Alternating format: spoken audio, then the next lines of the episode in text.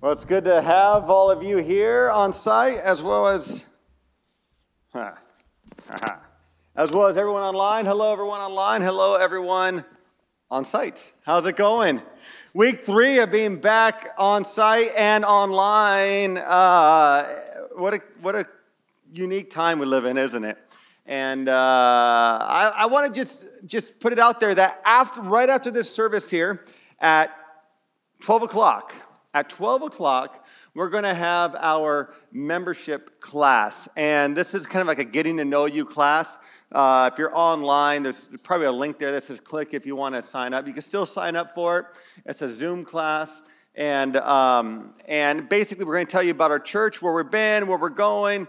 We're going to tell you, uh, if you have questions, we're going to answer questions. And it's going to be just a great dialogue about where we're going as a church uh, and, and, and kind of what we believe. And if you want, you can become a member, but it's not obligated. You're not obligated to become a member. It's just finding out more information. So it's not too late to sign up for everyone here on site. You can sign up, let, let Pastor Danny know, or myself, or one of the pastors. We'll get you the Zoom information. If you're online, click that link.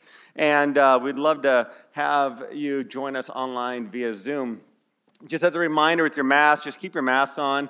Uh, I've said this the last two weeks, I'll say it again. The reason we feel comfortable not having masks here on stage is because there's enough distance from here to the front row um, in terms of the, how far the virus could actually uh, spread. So, with all that said, um, let's, let's get right into it.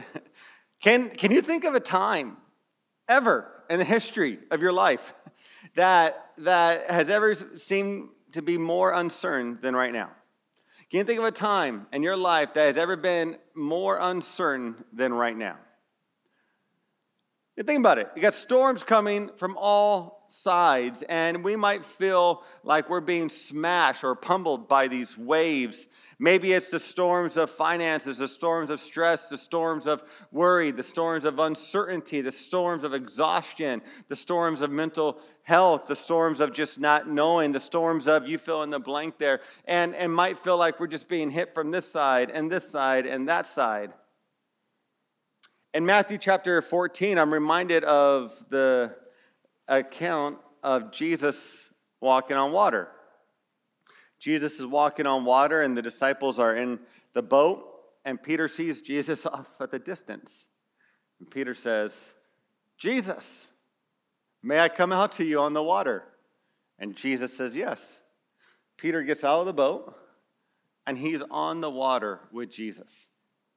Jesus is on the water, Peter's on the water and things are great. That must have been just such a surreal, unique experience. But then what happened? Waves started coming and then he started sinking. But the Bible says immediately Jesus came and picked him up. What I love about this account is that Jesus was with Peter when Peter was in the boat. Jesus was with Peter when Peter was out of the boat. Jesus was with Peter when Peter was sinking. As we begin this new series, Wave Walkers, the whole idea of Wave Walkers is that, is that Jesus is with us during the storms and that we could walk on the waves, we could walk on the water because Jesus is there with us. And in our storms, may we invite Jesus so that we could walk on water, so to speak, with Jesus. And that's the hope of our series. The hope of our series, Wave Walker, is that during the storm, we learn how to hold on to Jesus when the waves hit and not just be smashed by them. Amen? And if you're online, you can even write that. You could, you could just write down that I want to be a wave walker. I want to be a wave walker and and and and if you're taking notes write that i want to be a wave walker. And then let's process how do we do that in our own lives? How do we trust that jesus is with us in our storm even though when we don't understand? Because there's a lot of things we don't understand a lot of uncertainty but jesus is there in fact, the New Testament talks a lot about storms and this physical storms, but also a lot of these storms also have a deeper meaning to it. And in Mark chapter 4, this is one of those cases where Jesus is in a storm, the disciples are in a storm. And you know where we find Jesus? He's uh, in the stern of the boat sleeping. Waves are coming, the boat's bouncing up and down, and he's sleeping. He has what I call the gift of sleeping, where I'm not saying I do this, but I'm just saying the baby could be crying throughout the middle of the night. You wake up in the morning and the hypothetical wife says, Hey, baby, uh, hey, Bryan, didn't you hear the baby crying last night? And I said, No, because I had the gift of sleeping. Sleeping soundly like a bear. I'm just kind of curious. Anybody else have the gift of sleeping like nothing wakes you up? Mm, I'm the only one with that gift in here. All right. If you're online, you have the gift of sleeping like a bear where nothing wakes you up. It is a gift from the Lord. I hope my wife, Kaz, isn't watching this service. Hopefully, she watched first service. All right, so I do have that gift, and uh, Jesus must have had that gift because here's what we find out in Mark chapter 4. Mark chapter 4, verse uh, 35 to 41. That day, when evening came, Jesus said to his disciples, Let us go over to the other side. Leaving the crowd behind, they took him along just as he was in the boat. There were also other boats with him. A furious squall came up, and the waves broke over the boat, so it was nearly swamped. Jesus was in the stern, sleeping on a cushion. The disciples woke him and said to him, Teacher, don't you care if we drown? Jesus got up, rebuked the wind, and said to the waves, Quiet, be still. Then the wind, wind, then the wind died down and it was completely calm. He said to his disciples, Why are you so afraid? Do you still have no faith? The disciples were terrified and asked each other, Who is this? Even the wind and the waves obey him. It's interesting, whenever a storm hits us, whenever difficult time hits us, oftentimes our first question is, Why God? Or, Jesus, where were you when that happened? Oftentimes we're, we're, we're, we want to know the reason of why something is, is happening. My, um, one of my professors in my undergraduate years uh, wrote this in, in, in his uh, commentary in the Gospel of Mark. Um, and this quote, I think, is very profound, and I would encourage you to, to write it down. Uh, afterwards, we post everything on YouTube, so you go to our YouTube channel, it's just Kaimuki Christian, and um, and and and and you might even want to type it in because here's the deal i'm big on reading the bible regularly connecting with god through scripture connecting with god through spiritual disciplines like prayer and meditation and silence and fasting. Like that's so important to do we need to keep doing those. I'm also big on finding inspiration from from god uh, who has inspired other people to write um, uh, different things. And, and this is, there's a couple quotes I'm going to ask you just to, just to write down and just to ponder and kind of chew on this week because there's a lot to it. So uh, Dr. McReynolds writes this in his commentary on, on Mark, and he says this. He says, when problems appear, the first thing we want is a miracle. Is our trust in calm seas or Jesus? Do we trust him unconditionally or only when he is awake? Even though we grow through unexpected events in our life, we would rather avoid them. How can we demonstrate our life in God in disruptive times? Who is this person whom even the winds and sea obey? He is the Christ, the Son of the living God. Amen. You could take a picture of the screen if you're here. Um, uh, and, uh, and, and, and it's something I think one of those quotes is, worth processing. I wish the commentary was still in print, but it's not. It's going to be difficult to get, but if you can find it, it's, it's worth getting. But this week, or rather this week, I, I, posted on social media, I said, Can you name a biblical character that lived during a time when life was so uncertain? And I got a, a, whole array of names. And the one name that kept coming up was the name of Job, because Job lived during uncertain times. So I thought, let's talk about Job's life. Let's talk about Job's uncertainty. And here's the book of Job in a nutshell. The book of Job in a nutshell is this that Job is blameless, and that Job has this. Uh, um, adversary that comes to God and says, Hey, God, um, you know, who, who is this Job? Because the only reason he follows you is because you uh, protect him. And then this adversary takes everything away from him. And then he has friends that come. And his friends come, and his friends are just pointing the finger at him and saying, What did you do wrong? What did you do wrong? What, where, what sin did you commit? And Job's like, I didn't commit any sin. And his friends are like, Yeah, you did commit something. And it, back and forth, back and forth.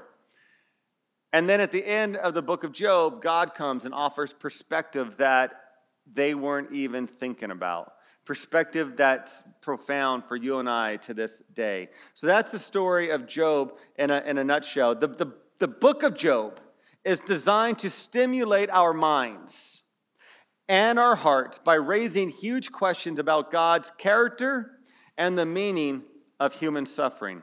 We are invited as we read this poetry book that's in the Hebrew Bible, the Old Testament, we are invited to, to, to engage with Job and his suffering. We're also invited to process our suffering, our lament, our pain in our lives during this time. We're, we're invited to do that. That's the beauty of the book of Job is that, that, that we are invited to his inner pain, but yet we are also invited to deal with our inner pain, bringing it to the Lord. It's a very profound book. But we're first introduced to Job in Job chapter 1, verse 1, and it says he's a blameless man. In fact, Job was so blameless that he would offer sacrifices for his family.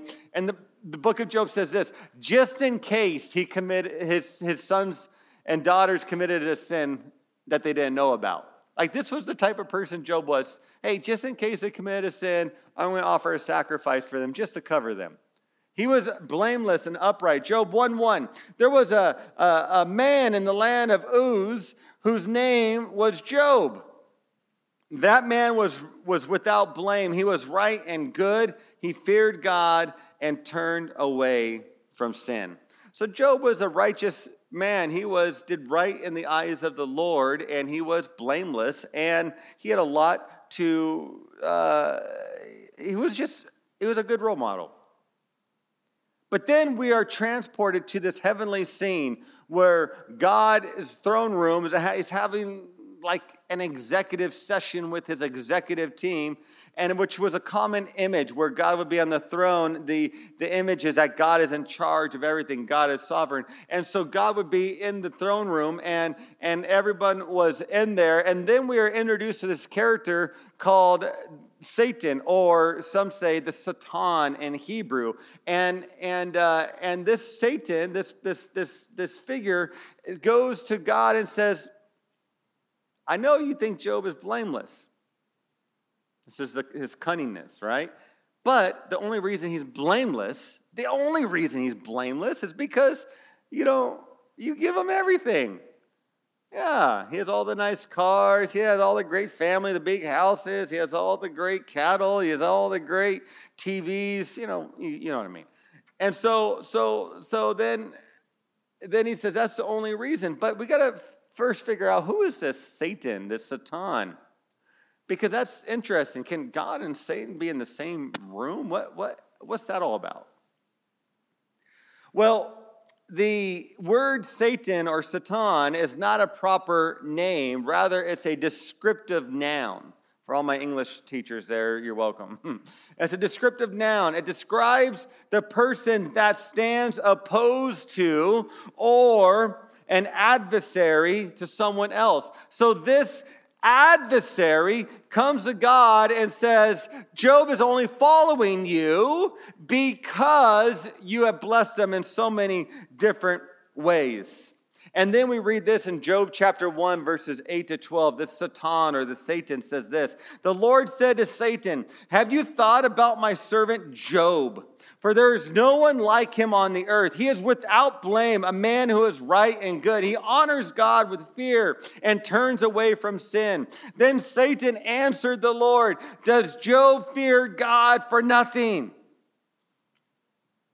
Have you made a wall around him and his house and all that he has on every side? You have brought good to the work of his hands, and he has received more and more in the land.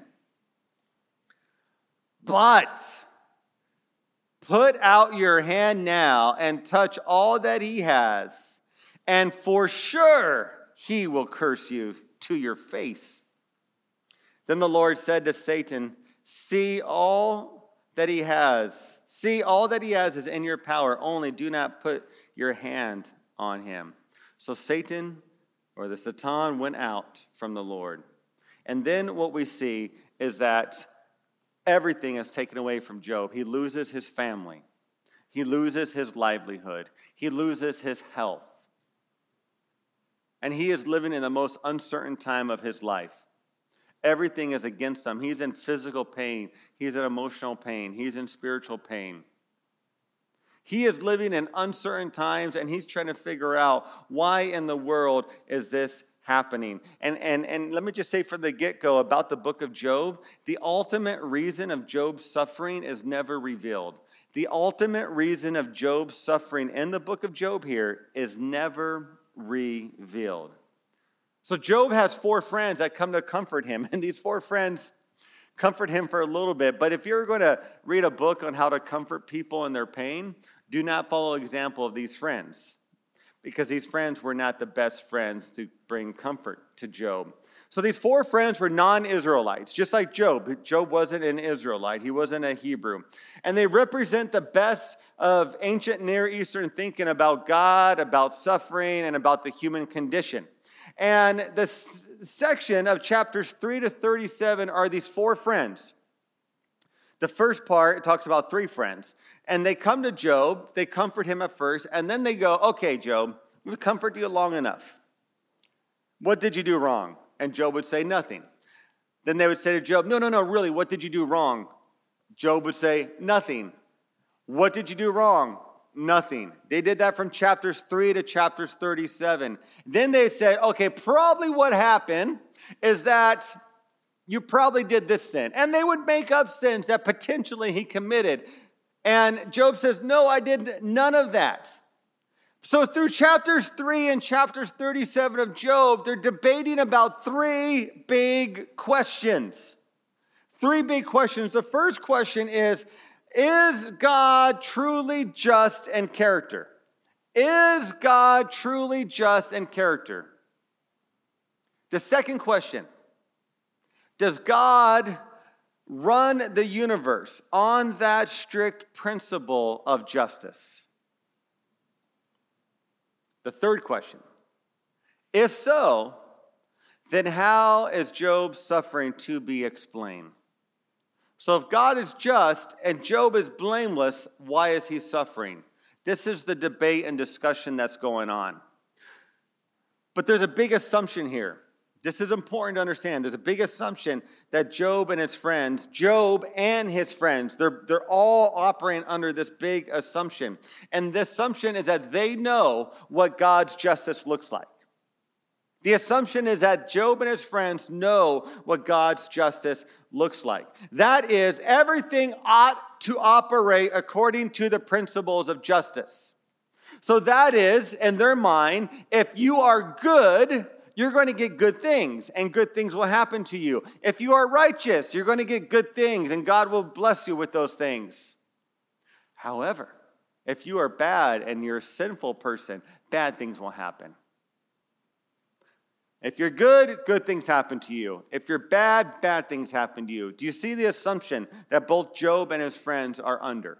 That's important to, to remember as we dive into this overview of the book of Job. So, so Job's constant argument, though, is yes, I believe that's how God operates, but I haven't done anything wrong. There's no secret sin in my life. There's no hidden agenda. Like there's none of that stuff. Like this is this is me. And then, and then he gets fed up with his friends and he says, Get out of here. And then he gets ready to call upon God because he wants God to respond directly, which is pretty bold. But then before that, another friend comes. He has a Hebrew name, but he's not a Hebrew himself. And this friend comes with a sophisticated argument. Maybe he was the, the wiser of all the friends. I, I, I don't know. But here's a sophisticated argument. He says that God is just, and that implies that God always rules in terms of his justice. But then he argues this is his friend arguing this, that, that good people suffer perhaps as a warning to avoid sin in the future. This is his friend trying to make sense of what's going on with Job because of the assumptions they have. Perhaps it's a warning to avoid sin in the future. And then he says, or perhaps you're suffering or people suffer, good people suffer because it builds character. And Job's response to this friend, he doesn't even respond. He's like, I'm done with you. Get out. So then what happens? So, so with this, though, it's like so with his friends all leaving, it's like uh, uh, the wisdom of the ancients has been spent and the mystery still remains. It's like the wisdom of the ancients have been spent and the mystery still remains of why good things happen to bad people. But then God shows up and he shows up in a whirlwind, which must be really intimidating. Because during this time, remember, Job must have been going through a lot of difficult struggles emotionally, spiritually, physically. He had his ups and his downs. He's wondering why this is happening to him. He even at one point questioned God, You must not be just because this is happening. And in the next sentence, he's like, No, God, I'm so sorry. You are just. And he, he did things like this. Why? Because he's on this emotional roller coaster, trying to be true to the Lord, trying to uh, muster all the faith that he has, but not understanding any of it. So he made some accusations against God, and God comes in a whirlwind and he responds to Job. And first, he responds to Job. First, God responds to Job's accusation that he is unjust and incompetent to run the universe. That's pretty bold for Job to say, You must be unjust, even though he goes, oh, I'm so sorry. And then he says, You must be incompetent in run the universe. Oh, I'm so sorry, because he's on this roller coaster. And here's what God says First, God takes Job on a virtual tour of the universe. And in Job chapter 38, verses 1 to 7, we read this Then the Lord answered Job from the whirlwind Who is this that questions my wisdom with such ignorant words? Brace yourself like a man because I have some questions for you, and you must answer them. Where were you when I laid the foundations of the earth? Tell me if you know so much. Who determined its dimensions and stretched out the surveying line? What supports its foundation? And who laid its cornerstone? As the morning stars sang together, and all the angels shouted for joy. God's saying, Where were you when I created everything? Where were you when I created the heavens and the earth?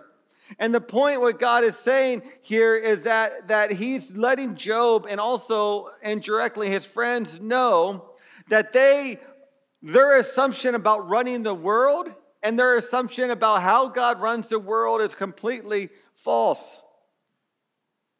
And so underneath that assumption, and this is important, you can write this down.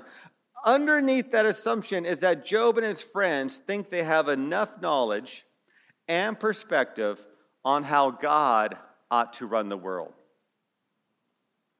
Underneath that assumption is that God and his friends think they have enough knowledge and perspective on how God ought to run the world.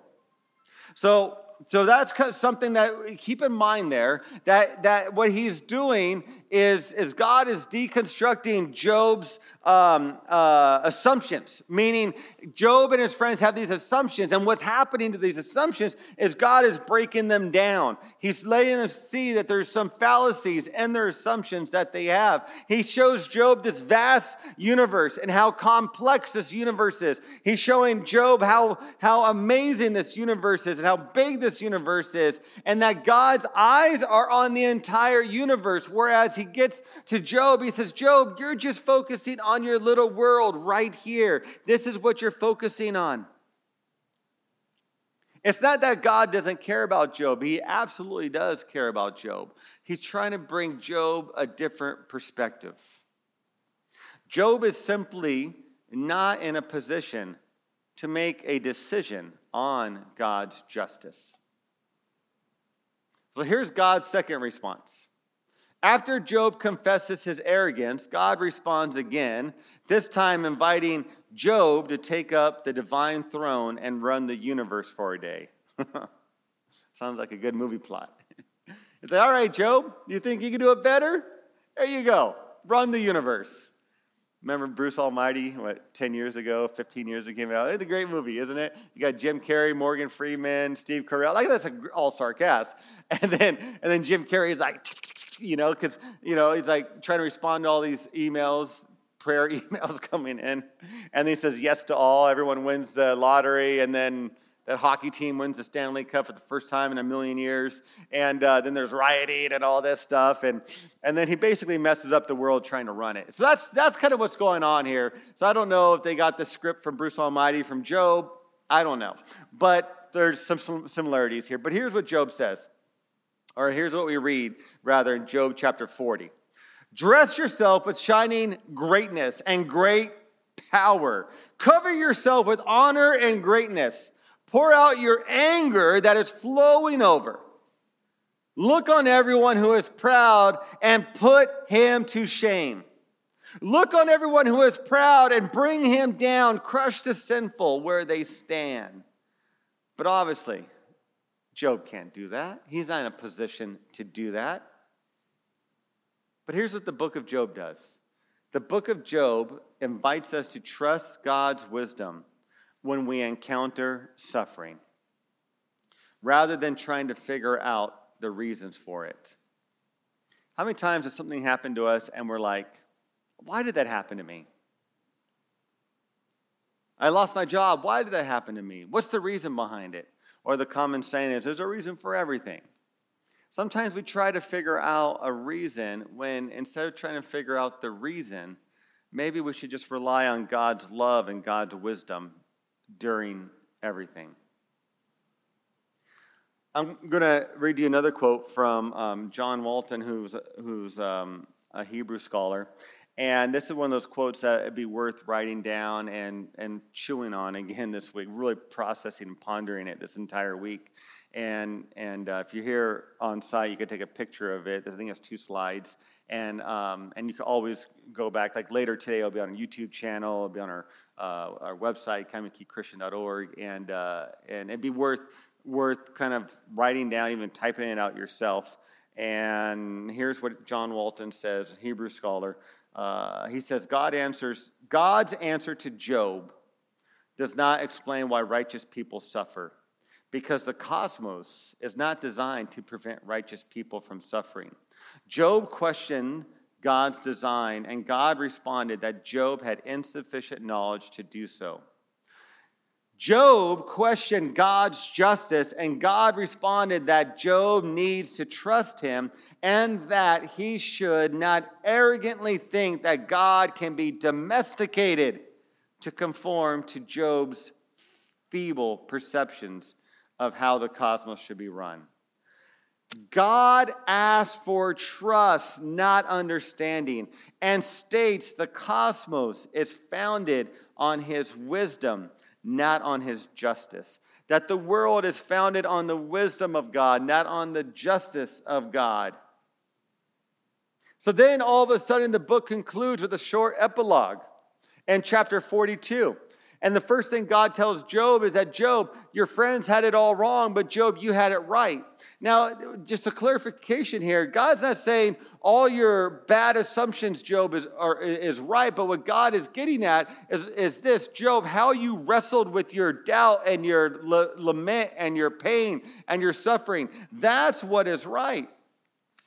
What is right is that you wrestled with it through prayer and, and, and you struggled with why things are happening and you brought it to me. That's what God is commending Job for. And so, wherever we are in our lives, wherever we are in the storm of life right now, Let's trust in the wisdom of God. Let's trust in the goodness of God. Trust in the grace of God. Trust in the love of God and the peace of God that, that no matter what happens, He is there with us. Let's not worry about trying to figure out all the little reasons of why this possibly could have happened or didn't happen.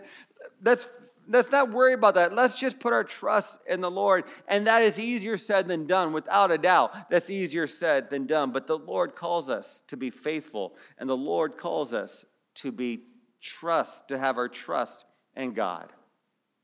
Then the book of Job concludes, and here's how it concludes. Job gets family, his family gets a gets his health, gets family, gets wealth, all that's restored. Now, that's not a, it's, it's not like a reward. It's not like saying, oh, Job, you handled the situation so great, here's your reward. It's not any of that. It's a gift. All the stuff that Job got back is simply a gift. It's not a reward. It's not like because if it was a reward, it would go against everything the book of Job's talking about. It's a it's a it's a gift. It's not a reward. It's God saying, I just want to give this to you. In other words, it's grace. So, this book here doesn't unlock the puzzle of why bad things happen to good people. Just process that for a bit. It doesn't unlock the, thing, the, the, the ultimate question of why bad things happen to good people. And the band could come on this last thought here. You know, last week we talked about some reasons of why possibly bad things happen. You know, we talked about the fall of sin. Without a doubt, that's a result of why bad things happen. And the reality is that Jesus can identify with us on the cross. We talked about that last week. Absolutely. Jesus identifies with us on the cross. He comforts us. He, all the pain that we've been through, He has been through. And we have a Savior who identifies with us. But the book of Job doesn't unlock the puzzle of why bad things happen to good people. Rather, here's what it does it invites us to trust God's wisdom when we encounter suffering rather than trying to figure out the reasons for it. It invites us to trust God's wisdom when we encounter suffering rather than trying to figure out the reasons for it. I'm going to read you a quote from the Bible Project, which helped me with, the, um, uh, uh, with forming this manuscript. And I just want you to process this. Another one of those quotes that'd be good for us to, to write down, to copy and paste, to, to process throughout the week. When we search for reasons, we tend to either simplify God like Job's friends, or like Job, accuse God based on limited evidence. The book invites us to honestly bring our pain and grief to God and to trust that He cares, realizing that He knows exactly what He's doing. When we search for reasons, we tend to either simplify God like Job's friends or, like Job, accuse God based on limited evidence. The book invites us honestly. The book invites us to honestly bring our pain and grief to God and to trust that He cares, realizing that He knows exactly what He's doing. And in this time that we live in today, in all of the uncertainty of life, in all of the struggles that you and I are going through, that the world is going through. May we look to the Lord and trust that He is good. May we look to the Lord and trust that He is wise and that He loves us unconditionally. And may we realize that God is with us in our midst. And it may feel like we're sinking, but let's hold out and reach out to Jesus because He will pull us up and allow us to become wave walkers, to walk on the water with Him, even in the midst of storms. Let's not try to figure out why everything's happening. Let's muster up all the faith we can and pour out our hearts to the Lord and ask the Lord to intervene. Heavenly Father, may your Holy Spirit come on everybody here in this room may your Holy Spirit come on everybody online who's watching all over. And God, may your Holy Spirit bring the comfort when we need comfort, wisdom where we need wisdom, knowledge where we need knowledge. But Lord, may your Holy Spirit just consume us. And God, may our eyes be lifted to you. For those who are in just utter despair, may you bring them hope. For those who are just lost and lonely, may you bring them comfort. But God, may your Holy Spirit just move in the lives of everyone. We need you, Jesus. We trust you and we love you. Amen. Let's go ahead and stand and sing as we worship the God, our God through song.